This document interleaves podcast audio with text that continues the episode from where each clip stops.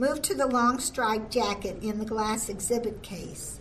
Perhaps the rarest artifact in this exhibit, this concentration camp uniform is one of very few still in existence.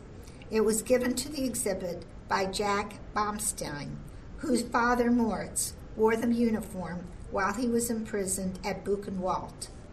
Allied prisoners of war, or POWs, interned at Buchenwald in 1944 had their United States uniforms taken away and were forced to wear uniforms similar to this one.